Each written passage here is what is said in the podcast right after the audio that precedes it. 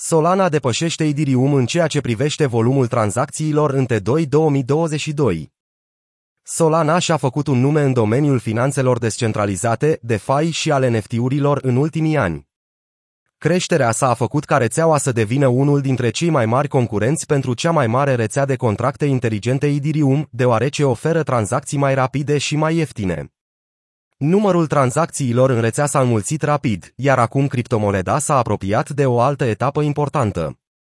Statisticile în lanț pentru al doilea trimestru al acestui an au arătat că, în ciuda provocărilor legate atât de condițiile macroeconomice, cât și de întreruperile rețelei, Solana a depășit Ethereum în ceea ce privește tranzacțiile zilnice ale utilizatorilor.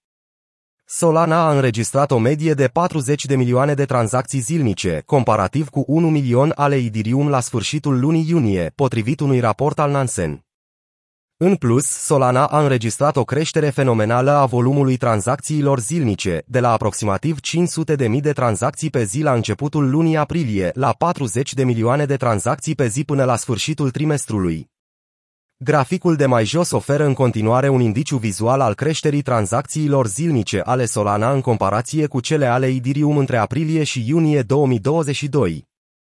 Exchange-urile descentralizate de pe Solana au contribuit la majoritatea tranzacțiilor zilnice.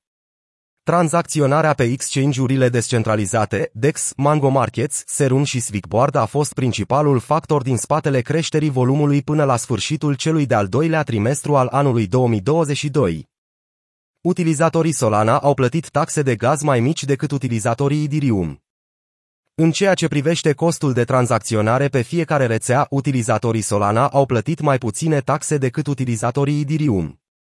Utilizatorii Solana au început trimestrul plătind taxe de gaz estimate la 16.000 de dolari pe zi, în comparație cu utilizatorii Ethereum, care au plătit taxe de taxe de gaz estimate la 20 de milioane de dolari zilnic. Taxele de gaz pe Ethereum au înregistrat o creștere masivă de peste 220 de milioane de dolari la 1 mai din cauza mintării proiectului NFT Otherside al Bored Ape Yacht Club. Cu toate acestea, după prăbușirea usete de la începutul lunii mai, taxele zilnice de gaz au început să scadă treptat, așa cum se arată în graficul de mai jos. Explozia NFT-urilor Creșterea tranzacțiilor în rețea a coincis, de asemenea, cu creșteri în volumul de tranzacționare ale NFT-urilor. Merită remarcat faptul că volumele de pe piețele NFT precum OpenSea, Metaplex și Magic Eden au atins aproape 1,2 milioane sol, 42,8 milioane de dolari în săptămâna încheiată în 11 septembrie, arată datele de la Nansen. Creșterea activității în rețea a apărut ca un punct luminos unic în sectorul NFT, care, altfel, înregistrează o cerere mai scăzută în ultimele luni. De exemplu, volumul de tranzacționare la principala piață NFT, OpenSea, a înregistrat o scădere drastică. Dintre toate colecțiile NFT de pe Solana, nou lansată colecție Y00T Semint T00B a asigurat recent cel mai mare volum de tranzacționare Hyperspace înregistrând valoarea medie la aproximativ 18,45 milioane de dolari pe zi.